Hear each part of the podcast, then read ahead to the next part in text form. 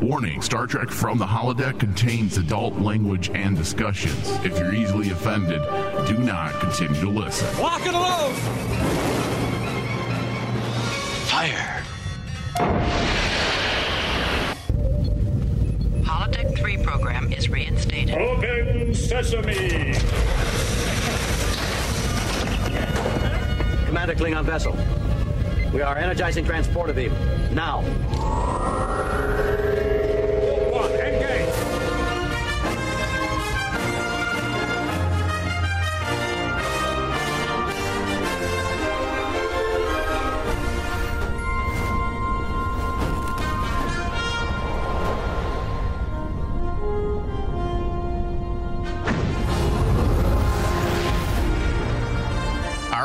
Welcome everyone to Star Trek from the holodeck. This is the Lower Decks edition, and I'm your host, Michael Flores, and the captain of the USS Rain Man Digital. And in the starship with me today is Ensign Davis of Ball. Hello, David. Hello, how's it going, Captain? You got your single pip on? I know it's not a piece of corn It's- either. Okay, So I was about to ask that because I know I didn't promote you. Has to be a piece of corn. has to be a piece of corn. Yeah. All right, so today we're going to be talking about episode two of season two. Kayshon, his eyes open. Dude, I love I love that callback. I don't know. I love that character. I love Mike McMahan, dude. The guy just dabbles in the most funnest areas of Star Trek, both Yeah. the mainstream aspects and also the very aspects of Star Trek that you can call deep cuts. Well, and it's He likes to flex his Star Trek knowledge. Let's be clear. and here's the thing, he's not flexing it in a, you know, nerd heavy type of way. He's just showing how fun Star Trek could be. Yeah. And that's the amazing part, especially for me in this episode. I was like going, th- he's really trying to show people, hey, this is how Star Trek was could be fun. And it doesn't have to take itself too seriously. Right, not all the time. It, uh, you're touching on something that's very much at the core of this episode because, wow, Dave, Yes. there are lots of things in this episode that can be called firing shots. And here was the funny part. I didn't realize it till my second watch through because I was like going, would he actually do this on purpose? It was blatant. or is this or, or, or I kept thinking to myself the first time I watched it, is this just because of how I feel about the new era? okay, that makes sense. Yeah, You know? like a little bit of disbelief, possibly. Like, no, he's not really doing this. He's is not he? really doing Is he really going Exactly. there? There's Yeah. no way. There's no way. Eh. But by the time I watched it the second time, I'm going, yeah, he is. Yeah. He is. And he, a lot of people might think it's malicious. No. But I'm like going, no, I, I don't think it is. Yeah, I'm glad we're on the same page with that because that's what I was going to get to in a second. Because, yes, in my opinion, it was blatantly obvious that Mike McMahan and his team were presenting an argument for, I don't know if it's the return to the earlier days of Trek, but at least the appreciation for the earlier days of Trek when times were slower, contemplative, and about the exploration of humanity. And not just we explore space, but the true exploration of humanity not just death defying existential crisis twist ending reveals at every corner. And I believe that was even a line in the episode Boimler made at the end. Yes. Um, and I will pull the actual quote. I think I have it here in a moment towards the end of the episode. Lower decks, once again, falling into those Star Trek tropes and using the art of parody to tell a very unique and original story, which doesn't even make sense. You're falling into Star Trek tropes using parody, and yet you're still telling a unique Star Trek story. That's quite the skill set when you really break down what's being done. yes. Because on top of making a statement about the two versions of Trek, they also put the duality of the Trek franchises and films under the spotlight as they contrast the differences in Starfleet's agenda Yeah. by taking a look at both the militaristic and the scientific sides and proceeding to contrast the two by using the old era of Trek and the new era of Trek. And honestly, Dave, I feel like that was mo- more or less the statement opposed to firing shots. I know I know a lot of blogs really want to, you know, stoke the fires. Stoke the fire and everything. Yes. I mean, this episode did set the Trek world ablaze this morning when I logged on to social media. I, I saw numerous blogs posting hyperbolic headlines like Lower Decks is an indictment of Abrams and Kurtzman era Star Trek. Lower Decks takes Kurtzman era to task. All hands on deck. Lower Decks has just fired on Kurtzman era. I mean, the headlights are clever, and I had some fun with them, but I don't necessarily think that's what Mike McMahan, Mike McMahan was attempting to do. I don't think he was trying to be malicious or possibly even going into the shit talking area of that people are thinking he's doing. I honestly think it was just, hey, listen, there are two sides of track. This is one and this is the other. Let's compare and contrast. Yes, absolutely. I think that that's what he was doing because, like, while you know, people would say that his rendition of the newer Trek era through the Titan might be an indictment. The Titan still looks great.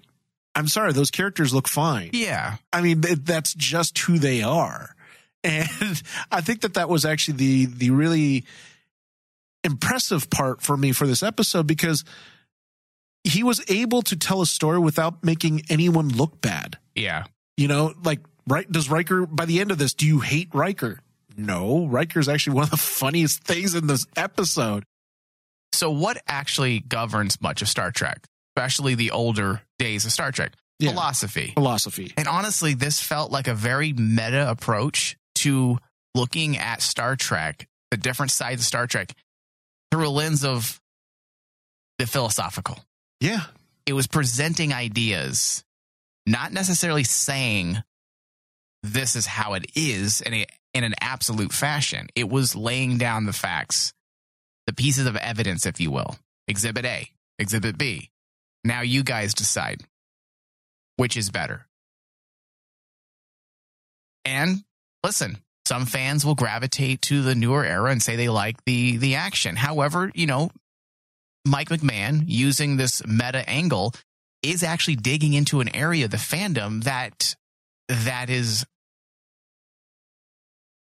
that is adamantly against this new era of Star Trek Yes. for whatever reasons. In fact, the the comment that Boimler makes about you know existential crisis, Crisis. and reveals at every corner, you know, action oriented, whatever his words were. I'm paraphrasing.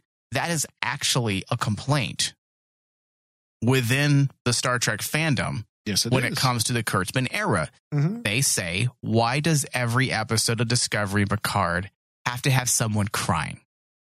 Why does someone have to be overly dramatic? Why does it have to be depressing?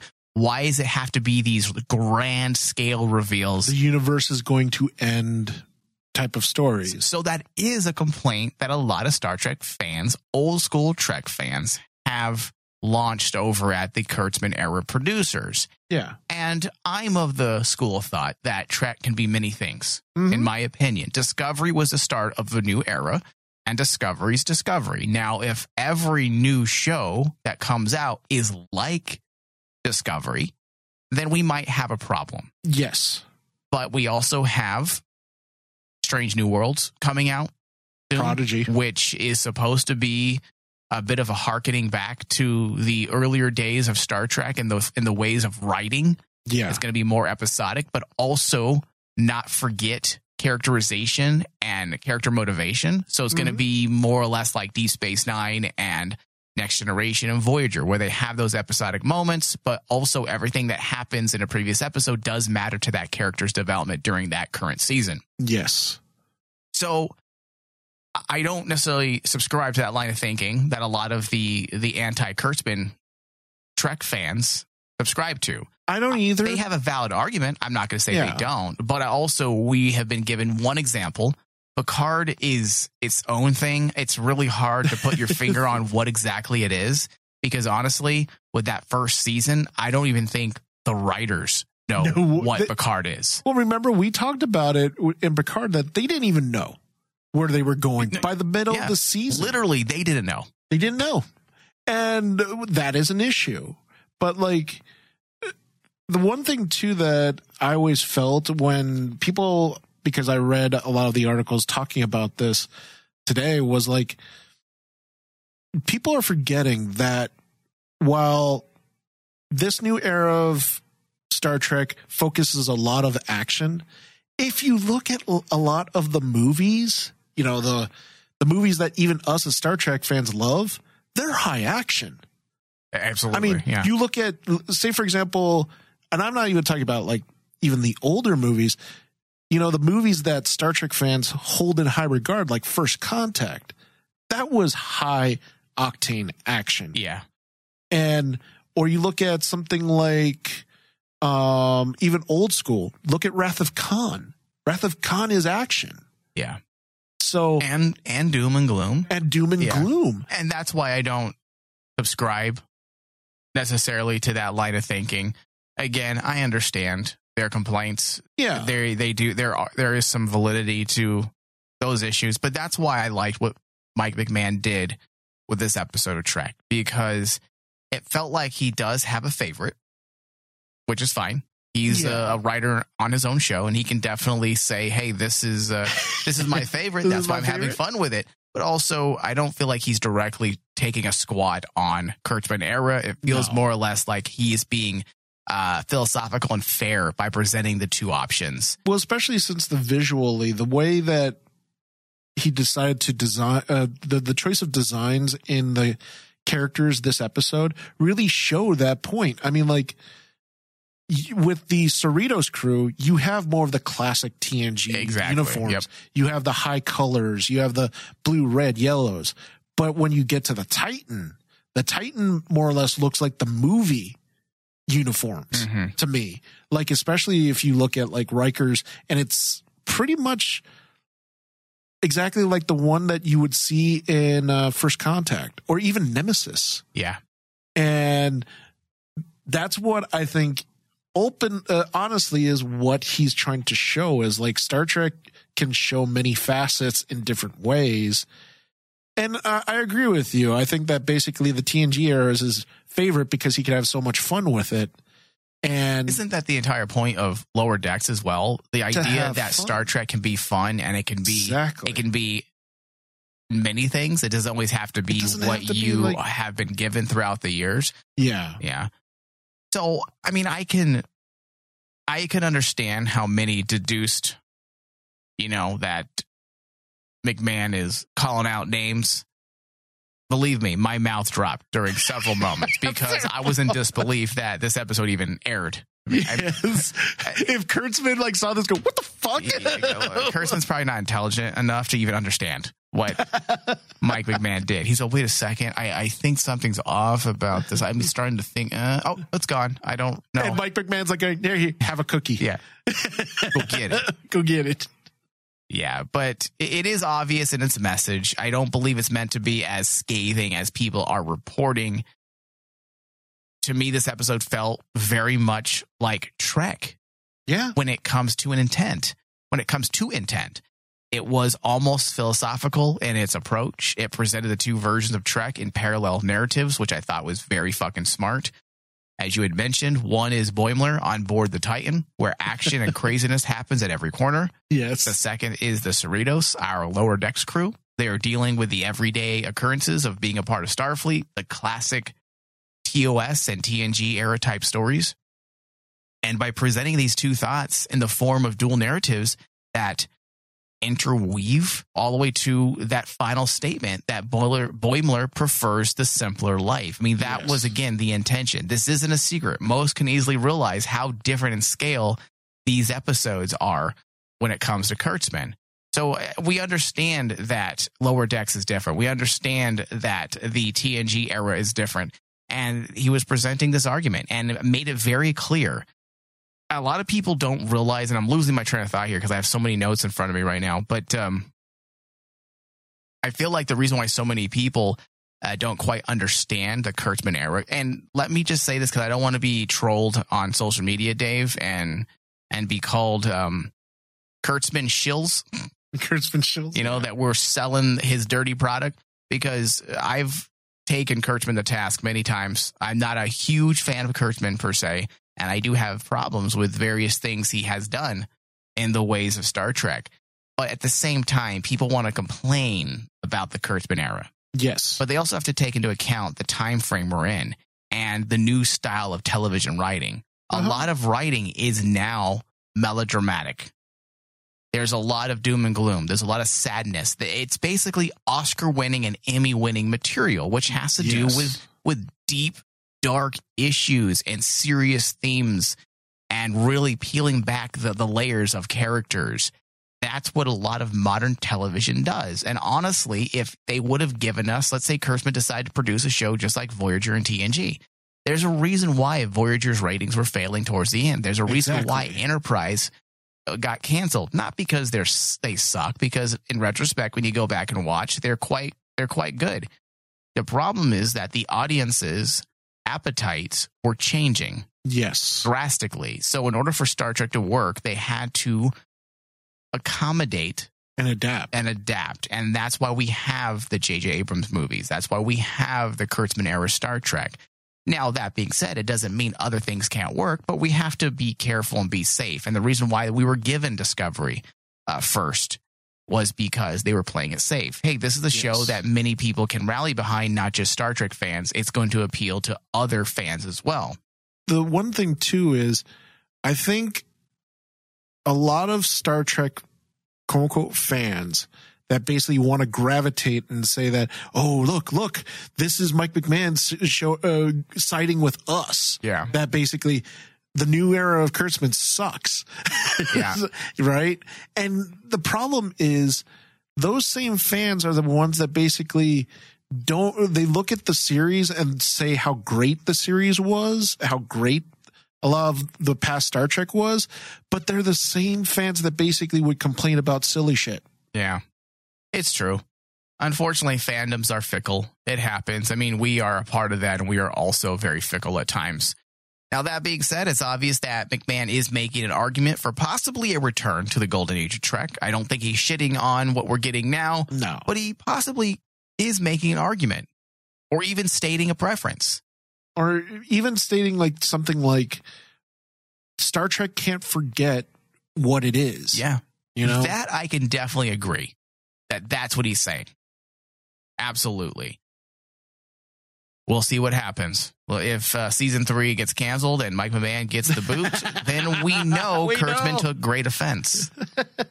and then at that point, then then we can all yell at Kurtzman for being an idiot. Oh, he better not fire Mike McMahan. This is some great Star Trek. this is good Star Trek. yeah. And that being said, outside of all of that that we just talked about, we were actually given tons of Trek references. The return of the collectors from TNG. yes. which allowed for 20,000 different references in just a matter of seconds. There was too much for me to even keep up with. I was trying to take detailed notes of everything I saw in the collector space or starship. I couldn't. So I had to rely on good old fashioned Den of Geek again. They had things listed that they, they must have like an entire writing staff watching these episodes and picking out everything because even with my vast Star Trek knowledge, there's no way I could have picked out all of these things. So Yeah. let's go through these one by one and talk about them briefly. The collectors, the idea of various collectors in the galaxy references Kivas Fajo, I believe that's how you name, or Fajo, and the most toys. Uh, this is what Freeman means by they all tried to collect data. That episode Yes. always bothered me. Not that it wasn't good; it was good. It was just unsettling. The cold callousness of the of the collector. I think that that's the whole point, though. Yeah, Is like to show just the the the the dark side of someone who essentially is a hoarder. a, a hoarder and also someone that doesn't acknowledge the the autonomy Yes. of of a life form and how he disregards his own freedom as something not important because he deems him not quite human enough insignificant. So yeah it was a, a good episode. And i did i did like that they brought that back. And it was a really important episode too, if you think about it, to the characterization of Data, because Data was being treated as a thing. Yeah. and and then you get like the episode where Picard has to make the argument of how Data isn't a thing. He's an individual. And- He's a he has his own being. And the reason why that episode was so relevant at the time was because this was during a time in TNG when people in Starfleet were questioning Data's ability as a human, yes. as a leader. Should he be given this freedom? Can we just take him? Can we uh, take his daughter from him that he created because we know what's best? Hey, there was a lot of questions pertaining to eh, the idea that he's truly alive and that he's a person. Okay, so items owned by the collector. Captain Picard paper mache head from Captain Picard Day. Yes, Captain Picard Day. I love that dude. The Game, TNG, The Game, the baseball bat and ball from Deep Space Nine, a giant unicorn.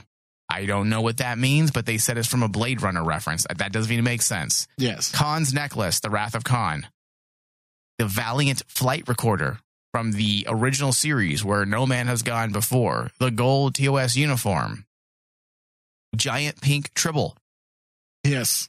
Okay, this was an interesting one. The M113 life form from the original series, The Man Trap. The Kataan probe. The Klingon Bat'leth. These are all easy stuff. Andur- Oh, yeah. Andorian, du- the Andorian dueling weapon. Shark in a tank. I don't know where that's from. Mars rover. Did you see that? Because I I saw I- the Mars rover. Okay. I was like, going, they're pulling out everything. I mean, it's not even, it's not even Star Trek references. It's not even Star Trek references. Pop culture things too. and that's what Mike McMahan's fantastic at. Yeah. I mean, he's really while he's making Star Trek jokes, I think the smart thing in this episode was he was making jokes the mass audience could get. Yeah. And if you think about it, that was the that's the strength of Rick and Morty. Like normal audiences can get Rick and Morty, a lot of their pop culture references. And seeing Mike McMahan focus on pop culture, but also focusing on Star Trek was really cool. It shows the the the strength of actually writing references and Easter eggs because it's one of those things that me and you have talked about in nauseum with like Discovery when they try to do Easter eggs and they try to basically make just a reference and it has nothing to do with the story. But hey, look, we know Star Trek. Look over Right. here, over here. Mike McMahan's pretty much like. No, he doesn't do he doesn't do the over here thing. He says, "I'm just going to put it out here because I know that reference and I know people will not understand And it." I like how he does it because this could be very distracting if other lesser showrunners Yes. were doing things like this because they want to make sure you know what it is. Hey, good look, guys. But these are properly placed references. These are properly placed Easter eggs. They don't distract, they add to the watchability of many of these episodes for Star Trek fans because we have fun going back and seeing what we can we can pinpoint. There was also Chateau Picard. the wine crate. Uh, there Oh was my God, Data's that was cool. Picasso esque painting of Spot. Yes. The one that I really liked was the remains of Spock 2. okay. Now, people aren't aware of what that is. That is a deep cut. To me, that's the deep cut. That's a deep cut. That's taken from the animated series. Uh, Yes. In the spooky skeleton room, where we see what appears to be a giant humanoid skeleton wearing a blue TOS era Starfleet uniform. Who is this? The best guest. It's Giant Spock clone Yes. from the animated series episode the Infinite the Vulcan. Infinite Vulcan.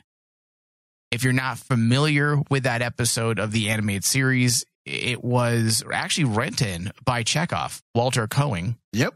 when the Enterprise discovers a long lost civilization of plant like aliens, Spock is kidnapped and cloned by a eugenics war scientist.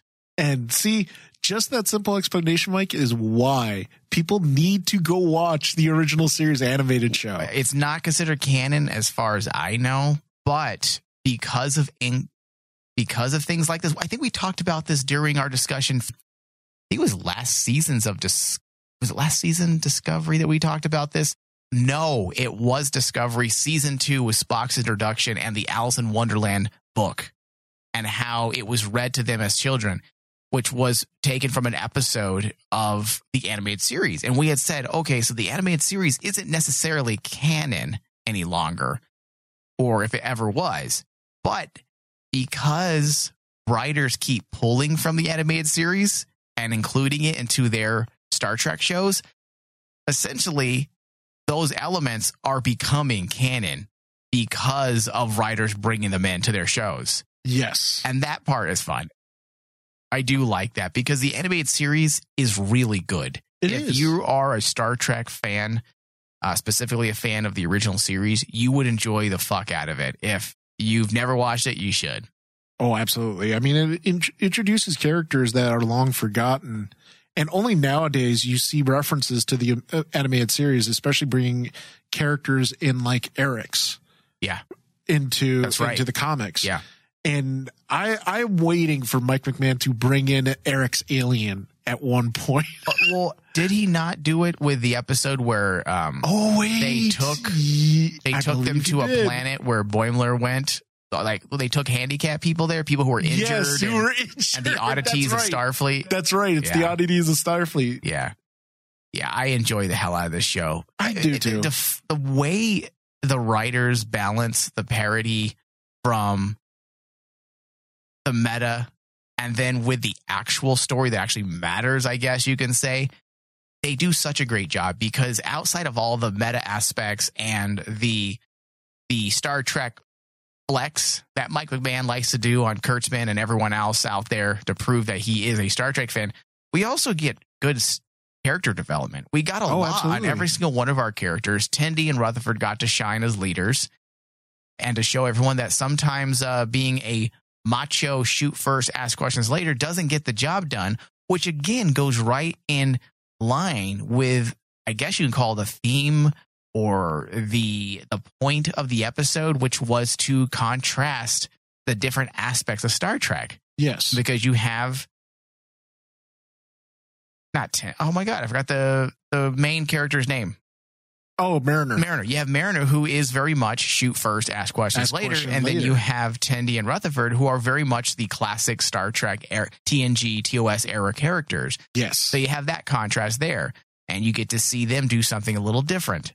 You see Mariner's growth as an Still. individual, as a person. yeah. The fact that she's able to finally admit that she does truly care about Boimler Boimler. and she's actually happy to see him. That's definitely character growth because this was a character last year that was afraid of human contact, human emotion, you know, getting too touchy touchy, expressing her feelings. Well, not only her interaction with the new character of Jet was like really cool because you got to Mariner got some character growth being shown that treating people like how she treated Bo- uh, Boimler is not a good thing. Right. And I love the fact that we actually got to see Mariner learn something and actually add it to her by the end. And that that moment that before Boimler returns and they're they're all around talking with each other uh around the table getting drinks and stuff you actually see some character grow from mariner when she's talking with jet and say hey i'm sorry we've never seen mariner do something like that so No, that was actually a great a great movement forward Yeah, I like what they're doing with the characters. I am interested in seeing um, a myth arc soon. I know this show is more episodic, but there was definitely um, a subtle myth arc in the first season when it came to Mariner herself and her having to come face to face with her own insecurities and realizing that she makes mistakes and yes having to reconnect with her her mother. So I'm hoping we get to that. I know we're only on episode two, so we have time. But Well, I do be- hope we get back into that. I, I don't want that to take a back seat. I don't want Mike McMahan, you know, kind of going the opposite direction now, trying to keep things solely episodic, opposed to having some type of cohesive overall myth arc that does keep the series tight and consistent when it comes to characterization because mm-hmm. that is the that is the best part about modern television is the serialized storytelling and it allows for a little bit of tighter nuance many times character development that feels a little more seamless yeah So we'll see what happens. I am very patient and I have no problems with this show. I'm sure that it will all end out end up just well. Is that is that English? That isn't even English. That wasn't I'm even sure English. It'll end up just fine. Fine. There we go. I'm go. very tired. If And if people you can't thi- tell today. If you think about it, Mike, I mean, like in two episodes of season two, that's how good season two has been so far. Yeah. In contrast to season one, season one was a little rough because remember, me and you were like yeah. in the very beginning of the first two episodes, we are like, what the heck's going on That's a good on? point, Dave. You're right. But by this in season two, the second episode, Mike McMahan is now in his stride. He now can focus on, as as you said, as you alluded to earlier, what's the myth arc? I'm I'm kind of hedging my bets that the myth arc is Mariner and Boimler coming to an understanding with each other because while Mariner's learning to be a better person, Boimler is also learning because like you got to remember in the first season, his whole goal was to get off the Cerritos because he wanted to excel. He wanted to be the best Starfleet officer ever and be on, on the Titan. And he got it. But now he realized that's not what he wanted. Yeah. And now it's kind of like, we're going to actually hopefully see Boimler now basically realize, hey, I shouldn't take things so seriously. You think that'll be a big part of his story? Pretty much Yeah. because that's how I feel that the two characters because they're I don't want to say that Mariner's the sole lead. I think is the- not. I think Mariner and Boimler are the leads. Yeah. They're they're together the lead. And in this season we're going to see them come together as, you know, a team. Yeah, I, I agree. Very much so. If you look at the episode, everything d- was done in, in pairs. You had the dual narratives between the Cerritos and the Titan. You had the two Boimlers. You had Mariner and the new character, which were basically the, they were two. They were the same character in I'm many sorry. ways. I think that was the point. Were you giggling when the two Boimlers showed up and they made reference oh, to Oh, yeah. Riker's twin? Dude the moment the moment he mentioned that and then he came up with a plan i was like okay you're you're gonna do that and it still worked it still made me It giggle still worked. yeah all right dave since you kind of gave me your final thoughts why don't you just add a score to that My score for this, actually, I'm giving this one a really a, a relatively high score for lower decks. I actually have this written down for a 96. okay 96 It's I think it's one of the highest I've ever scored lower decks because I I like the ideas that Mc, Mike McMahan was toying with because I do not see this as like a indictment against the new Star Trek. no I see this as kind of like, hey, this is what Star Trek's all about. You have your serious moments, you have your your goofy moments.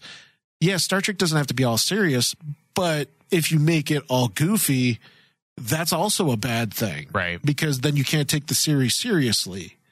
And and I like the fact that Mike McMahan with his with his expertise, what he's shown in Rick and Morty, he's brought that over to Star Trek kind of gave us a very unique series. I would have to say that out of all the new Star Trek s- series right now, yes, I know that Strange New Worlds is coming and Yeah. Prodigy is coming. I'm actually really excited for Prodigy. mm-hmm Currently, right now, this is probably the most unique Star Trek series I've ever seen. no i would agree with you in fact we said that at the top of what last last show that this was the most is the trek of most all Trek treks of of, the Kurtzman Trek. era, and it's it's continues to be that.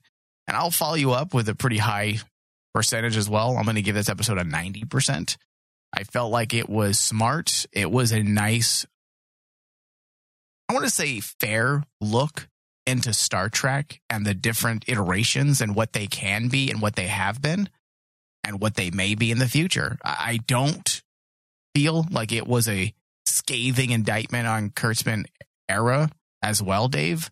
So you and I agree with that. However, I do feel like he was stating the obvious. Hey, Yes. look, there are various, there are obviously different versions of Trek. And these are the, the pieces of evidence I'm going to present to you. Yeah. TNG era, Kurtzman era, J.J. Abrams era. To me, he's just sorting through the obvious, you know, and it's a very smart way to do it. So, 90, what did I give this? 90%. Yes. So 90%. And I apologize, Dave. I'm a little off tonight. I'm very tired. this does bring us to the end of our discussion. I want to thank everyone for listening. Be sure to find us on Stitcher and iTunes. Give us a five star rating so that we can get seen by more people and more people can find our show. Thank you, David. Thank you. Live long and prosper. I couldn't help but notice your pain. My pain? It runs deep. Share it with me. End simulation.